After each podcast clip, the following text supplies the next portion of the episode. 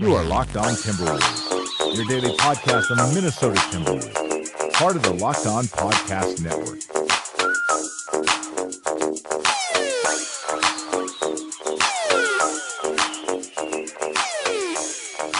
Welcome, welcome, welcome, ladies and gentlemen, to another Locked On Wolves podcast, part of the Locked On Podcast Network. David, how how excited were you when the bench came out and just started cleaning up against the Spurs on Wednesday night? Shout out to franchise player Shabazz Muhammad, sorry, uh, Muhammad, uh, bringing the noise. Seriously, actually, like his best fellow basketball of the year, that er, late first quarter, early second quarter, where the bench, led by some good shots, Baz's first three of the year, Baz's probably the best assist I've ever seen Baz have. Um, just on a driving driving fine Karl-Anthony Towns under the basket for an easy easy deuce. And just really the the energy of that second unit. I think Thibs said, Thibs literally said after the game the bench saved us as talking about the team. And really like while the starters did put it away in the second half, that was a lot of credit for stabilizing and pushing the Wolves into the lead. Goes to the that bench lineup using Boz and Tyus Jones, and Jamal Crawford, and Nemanja Bjelica. I tweeted out at halftime that Shabazz was the best shooter on the Wolves through one half, four for four, shooting hundred percent. It felt like I was in all like a, a different universe. It felt like there was some kind of time warp and I had fallen into a loophole or something. That was crazy. It every now and we know this because Baz. I mean, man, how many years has Baz played for the Timberwolves at this point? It's this is year four or five. This is year five in Minnesota for Baz, and we know that there are nights where Baz is feeling it, and then the shots go in, and he looks really good and scores a bunch of points. And it wasn't a bunch, but the nine points he did have were very important. And like you said, it was all four of his all four of his shots went in. Things worked. He was efficient. He was not a black hole. He hilarious. My hilarious stat from last night, which I did use on yesterday's Wolves Wired, is in Baz's 12 minutes on the floor against San Antonio, the team had a 176 offensive rating. My goodness. Which is which is a little absurd and hilariously small sample size, but that is that is what I preach because I think small sample size stats are hilarious. You got to go after those tiny sample size stats. You betcha. so, obviously the bench was a huge part of them getting back into this game. The second quarter, they had they outscored the the Spurs 39 to 19. Uh, outside of the the bench playing really well, obviously they had Karl-Anthony Anthony Towns going for 26 points, 16 re- rebounds on his birthday. I, I've never done anything that impressive on my birthday. I'm not going to lie to you. I'm not going to lie to the listener. I, like I've done some things on my birthday that involve large numbers of stuff, but usually doesn't involve basketball. you were just counting. That's what it was. You were just yeah, counting. That's just counting, counting real high. so what else? Uh, what else impressed you from the from the Timberwolves game outside of their bench performing admirably? It, you have to talk about the defense. Like you have to talk about, and not that just doesn't fall in an individual. It's their team defense was the best we've seen it all year. It's it's the potential that we know this team can have if it functions on all cylinders. They held the Spurs to 86 points over four quarters, never let them score more than 24 in a quarter, which was the first quarter, and just played smart, con- well contained basketball the whole night. And that's like it was it was a mature performance and it was a Thibs win because this is the kind of game 98 to 86 final score one on the back of your defense, not necessarily needing to run a huge ton, slow paced game like the, which the Spurs will always do to you, but they it was ground out on the back of good team defense and smart basketball, and so that's like it was it was the most mature performance on the on a team wide level that I've seen all year. It's kind of like have you ever have you ever had a dog, David? Yeah.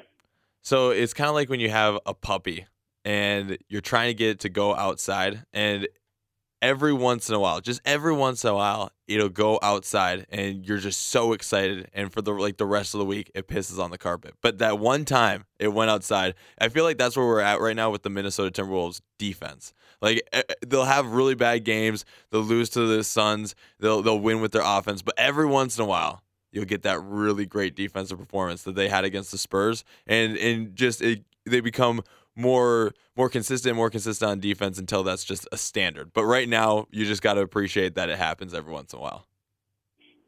Yep, and that's like that's the thing we have to start expect looking at long term. We obviously, you and I on this podcast focus a lot on some single, single game, looking at what's next, looking at what just happened. But looking at looking at the big picture for this team is just we have to start seeing consistency on both ends of the floor, but particularly on defense. We have to know, like, you want to go into a matchup knowing what to expect. And at this point, like, we we don't know. There's so little. Like the last time you and I talked was before the Phoenix game, and that just that just throws so much into question. So now we walk into looking at Dallas, looking at Dallas coming in tonight, and it's like, what do we know that they're going to out there and just run the show? Do we know that they're going to not give up 130 points to Dennis Smith Jr. alone? And like he should definitely be rookie of the year then if that happens. Yeah, that would be pretty good. Uh, but it, but it's one of those things. It's just like it, it. They've shown the good. They've shown the bad. We need consistency. Probably somewhere in the middle because that's where this team's probably going to end up. But we they need to just be consistent. So uh, one of the things that was really impressive about the defense was being able to turn the ball over or force San Antonio to turn the ball over. They had 16 turnovers. I think they came into this game averaging what was it 13.8 or something like that turnovers a game. And the the fact that they were able to force 16 turnovers and uh, only they only had seven, I think, was a really big part of this game, and just staying clean. That might be the first step, really, for the the Timberwolves on both sides of the ball. Is just being really careful and consistently disciplined with the basketball, and it's something we haven't seen in all their games. The Suns game definitely comes to mind for that, but yeah, it's a, definitely an, another encouraging trend that you can take from this game. Mm-hmm. And it's and it's another thing is when you look at the stat sheets, you see the 16 turnovers, and you look, it's like, well, does somebody on San Antonio just have a really bad night? And it's no across the board: three turnovers for Gasol, three for Aldridge, two for like five different guys. It was every single person doing their part, every single person finding moments to force turnovers and moments to take a charge or get a hand in there and force the ball out of out of possession or one thing and another. And I I do think that that was really good. And then the point about only having six turnovers, six I've only got six turnovers for them, which is ridiculous. Jeff Teague gets six turnovers alone himself in the Phoenix game. So oh, no. I, I, I totally agree. It's, it's a huge thing, and again, it's, you see that with the the more mature veteran teams in the league, is that they typically tend to be less turnover prone. And I think that just with the setup the Wolves have, have winning the turnover battle could be a really really huge thing for them if they can do it consistently. I also before we before we jump over to the the Dallas Mavericks game, I I really loved how consistently Towns played in a matchup where you knew it was going to be physical, and he struggled with some of those over the course of this season, and you saw him struggle with those last season. I really liked how he came and just wanted to, to defend the home court and played really physical. Had the the 16 rebounds. He had six offensive boards, which I thought were really big for the team as well. But then 26 points I, I, thought he played really well. Obviously, shooting two for two from downtown is, is, nice, but I thought just in general against LaMarcus Aldridge down by the paint, he played really solid and, and made a really good showing of kind of coming back from that week one performance.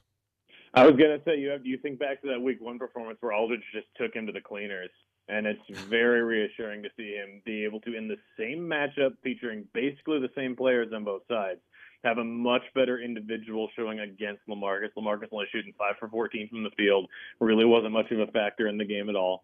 And and then on the offensive side with with Karl-Anthony having having having to and by that I mean sometimes getting to deal with Pau Gasol, who cannot guard him at the age that Pau Gasol is right now. Just it was a really advantageous night for Towns. And I mean, he he gets 20 and 10 every night, like it's it's his bread and butter. But this was this was a night where he did exactly what he needed to do in a beneficial matchup. So great overall performance from the Timberwolves over the Spurs. Uh, definitely, hopefully, the the trend is that the defense is starting to really really click and find itself. Uh, did you have any other before we head out to the Dallas Mavericks game? Did you have any other any other tidbits from this game? Any anything interesting you wanted to share? Any anything that stood out to you? Um, I I will once again say that Nemanja Bjelica is really really good. Finally got more than 20 minutes. Very well deserved. Played really well. Shot the ball well. Five for nine from the floor. 11 points. Team high plus 15 on the night. Uh, keep feed this man. Get him more minutes. Let's keep seeing what he can do because he's Bjelica as an important dif- differentiation from what Taj can bring you. Taj has been arguably one of the best players the team's had this year, just in terms of he's definitely been their best player on defense. But uh, I think that Bjelica can bring you some interesting different things, and he just keeps coming in night after night after night and being one of the better players on the floor for them, which is so good to see. So I'm just I'm happy about that. I want to keep seeing what he's got. It's encouraging. I I love Jay Crossover. Don't get me wrong, but it's encouraging that he doesn't have to be the only player on the bench to really produce a huge number for them to to have a good night for their bench. You know, that's that's how it mm-hmm. kind of felt the first couple weeks where if if Jamal Crawford didn't have 17 points, then the bench just wasn't going to do anything for the Wolves. Now you've got a bunch of guys contributing, and Bjelica is one of those other main guys who can contribute and give you solid minutes off the bench, and he has looked solid these last few games out. Boz actually scoring makes such a that helps difference. a lot too. It may, well, but that's the thing is right on these nights when Boz actually has it, things can go really, really well for the Timberwolves because it it comes so it feels like it comes so rarely these days. Well, and Tyus Jones looked really good too. He had the the four assists as well. Or I think I think that helped as well, just to have him facilitating more offense instead of just standing over uh, over on the side and waiting for the ball to be passed to him to throw up a shot. Tyus and Towns getting to play to, together looked really, really good. It really did. That's the. It wasn't for it wasn't for that much, but they have clear chemistry, and this team just looks good when Tyus Jones is on the floor. That that's a very eye test thing, but they look good when Tyus is playing. That's, there's, that's there's not is. a huge amount of stats to back it up, but it it just looks good to the eyes. Yep, it's it's a super duper eye test thing, but there it is. Alrighty, later on in the show, I'm go- we're gonna actually predict some scores. I'm gonna force David to to pick some scores for this game, but right now let's let's dive into the the Dallas Mavericks matchup. Uh, the first the first time they played Dallas, it was it was never really a contested game. There was never any time during the game where, at least for me, I felt like the Timberwolves were going to be in trouble or or have any problems beating the Mavericks. Now they're on the road in Dallas.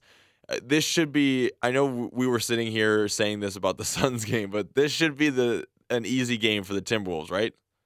This is the exact problem because, as I said earlier, the last time I was on was previewing the Phoenix game, and you walk in, it's a team who is bottom five in the league in offensive rating, bottom five in the league in defensive rating, bottom five in the league in points per game.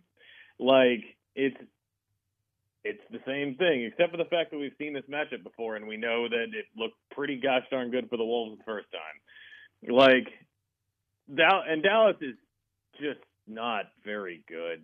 Dennis Smith they Jr. just really fun. aren't.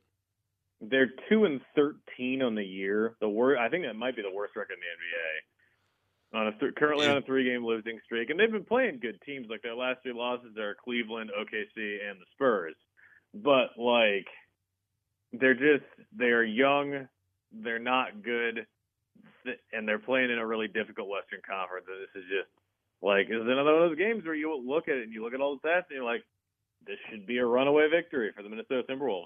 Like, well, and people, I think sometimes people will take a game out of a little bit out of context. Like they they held they held the team together. The Dallas Mavericks did a little bit when they were playing the Cleveland Cavaliers. I think that was uh, I think that was on Monday they were playing them, but they w- were hanging with them for two quarters, two and a half quarters, and then they just fell apart at the end of the third quarter and the fourth quarter.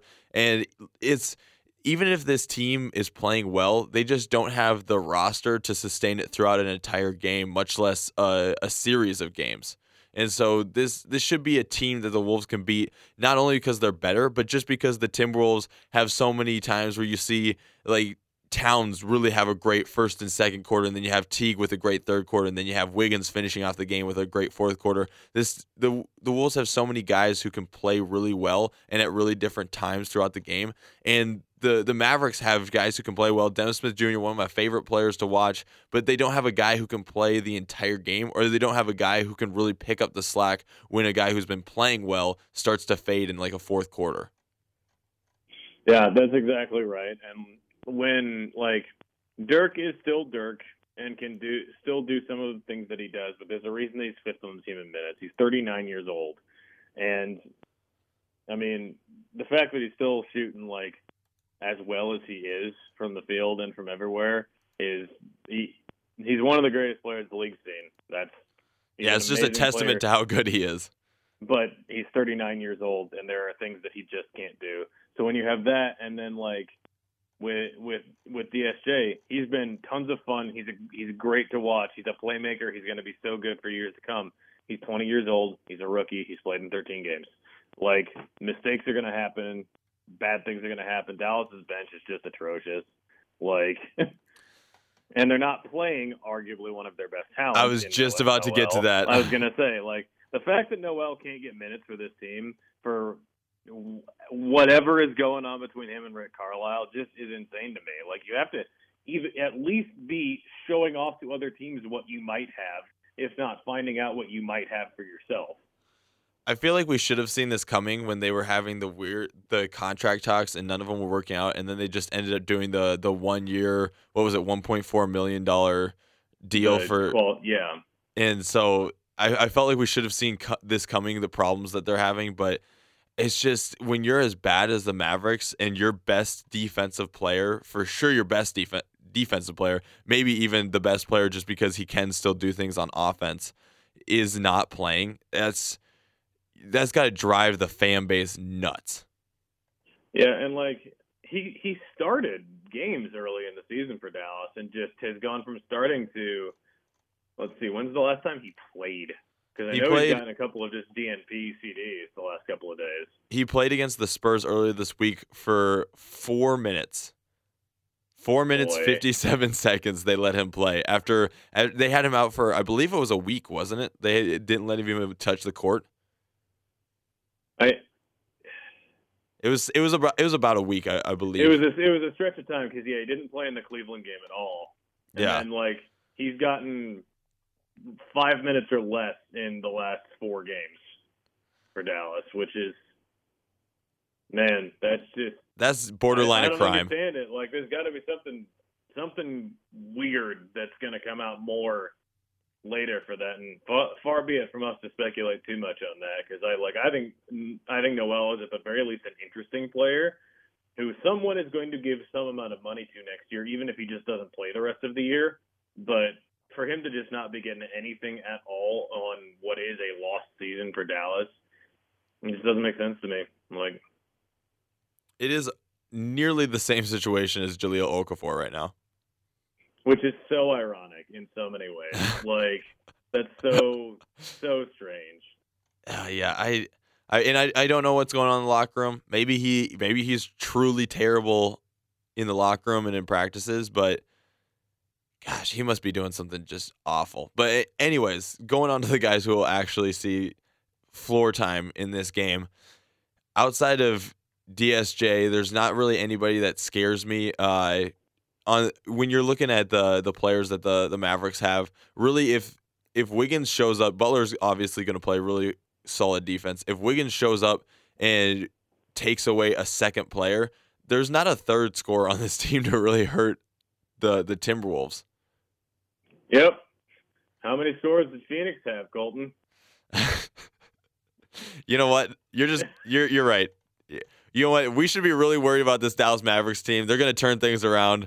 This could be the sleeping giant hey that man, the NBA wasn't ready for. Last time. You're right. We did. No, you're absolutely. I can't even argue with you because we burned. We got burned. Like. we sat here and basically just talked about how Phoenix should be trading various pieces to try and do things, and then they they beat the Wolves. So, yeah, what what is real? What is really going to happen? Yeah, because that's the thing is like that sports are just a strange fantasy world that we get to speculate and talk about, and no one actually knows what's going to happen, which is why it's fun. Yes, the Timberwolves should actually absolutely run this game. I like Harrison Barnes. I've always liked Harrison Barnes. He's an Iowa boy. I am also an Iowa boy. I got all the love for him, but he's not a number one option on a winning team. I think that that's pretty clear at this point. He did. I think he was fine in his role on Golden State. Obviously, like he played on a really, really great team and won a title. But I, I've never been able to see him as a number one option, and just like if he gets if he gets shut out of this game, like I think, yeah, I I completely agree. It's, we we know what should happen. We do, and th- I really feel like this is another game where I last game they played Towns had 31 points, 12 rebounds. I feel like this is another 30 and 10 night for Towns because there's not really a guy in the middle without Nerlens Noel that can that can slow Towns down.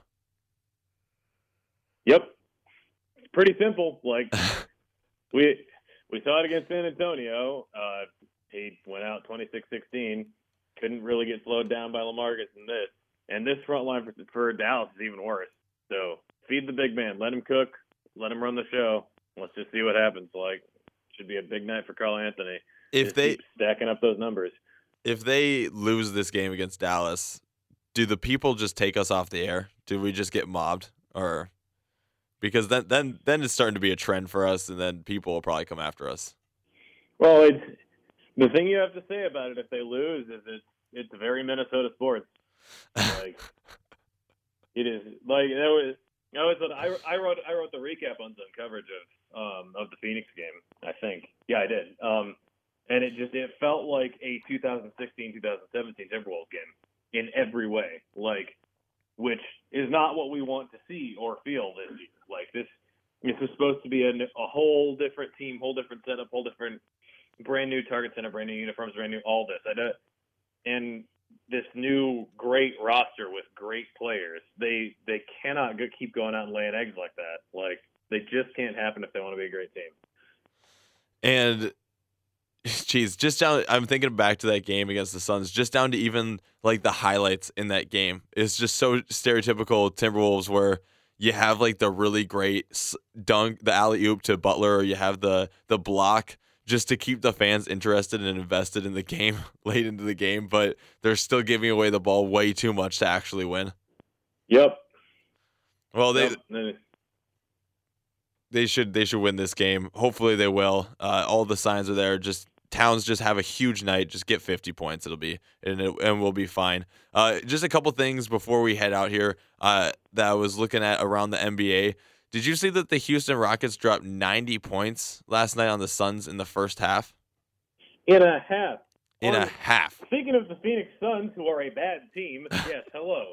Um, In Chris Paul's 90 return, points in a half.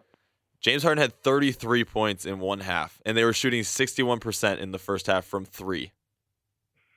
Which I, if I saw the stats right from last night, that tied for the second highest scoring half in history. I actually I actually looked this up. The first the number one highest scoring half in history is the ironically enough Phoenix Suns Yeah. dropping 107 in 1990 on November 10th. Yep. And then I think it was Denver. Denver Nuggets in 90. I think 1992 it was. Yep. Uh, yeah, I, I was I was actually pretty surprised that that wasn't even close to the first highest scoring half. Like it was 17 points away from being the best in history or tying for the best in history. That's crazy.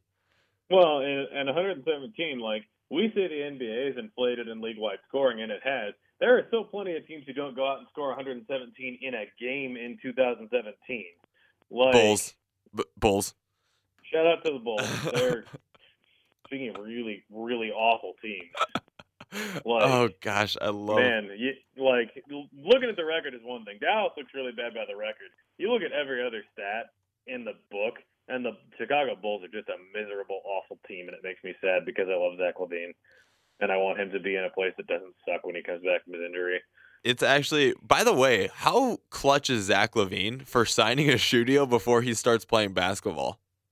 That he's marketable. Like the the thing with Zach, who like I I love Zach. I was the biggest Zach LaVine fan in the world for almost his entire time in Minnesota.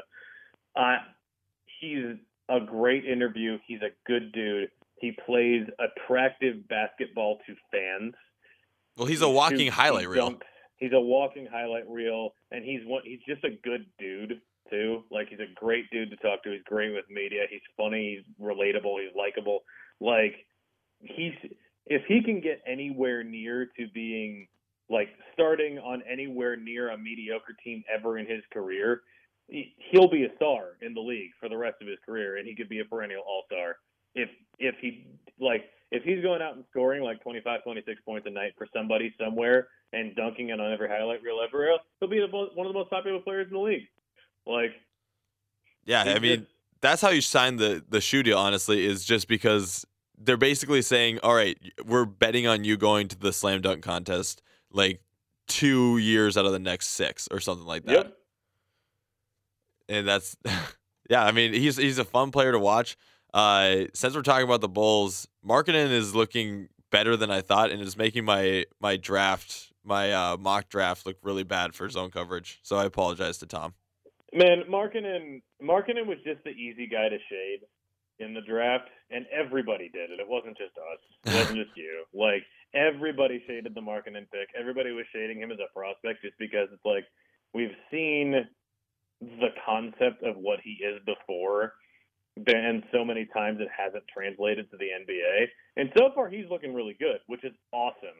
People did not bet on him, and that's that's part of the draft. Is there are guys who you don't bet on who will always o- overperform, like your your Draymond Greens, your second round picks to come out and actually do any literally anything in the league Get and there will minutes be at all. flops. And there will be flops. Like it always happens. Look at Noel and Okafor at this point. Like they were top three picks in a draft that now can't. Neither of them are getting minutes and are both getting frozen out of contract situations. I loved watching the draft Noel in college, too. an unpredictable beast. It is. It really is. Uh, one last NBA storyline before I let you leave, David, is uh, Joel Embiid.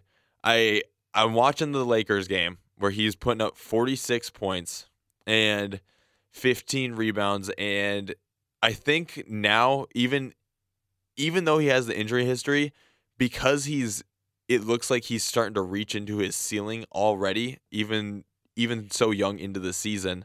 I think I'm starting to feel a lot better about that that contract that he signed over the summer. It looked bad, a little bad over the summer. I th- I thought it did at least, but now it seems like even with the injury risk, this is starting to really pan out for the 76ers. Well, and the thing with that contract that was an acknowledged risk of it is we know the injury history. We've seen it. It's been the entire story of his career so far. The thing is, also last year we've seen exactly how good he can be, which is like ceiling is like best player in the league by clear margins. Best player in the league. That's his ceiling. And the Sixers bet on him, and that's looking like a really smart bet right now even like I don't think I could. I was always on the on the approval of Max Embiid because you do not want to see him play elsewhere and do what he's doing for Philadelphia. Like that's when if you let him get away and he does anything ever, your franchise is a joke. That's the problem. Like you have to max that kind of kind of ceiling. You have to do it. And I'm glad that he's showing out. He's he is the next like super duper extra huge league star in the NBA. Like the next era could be the Joel Embiid era.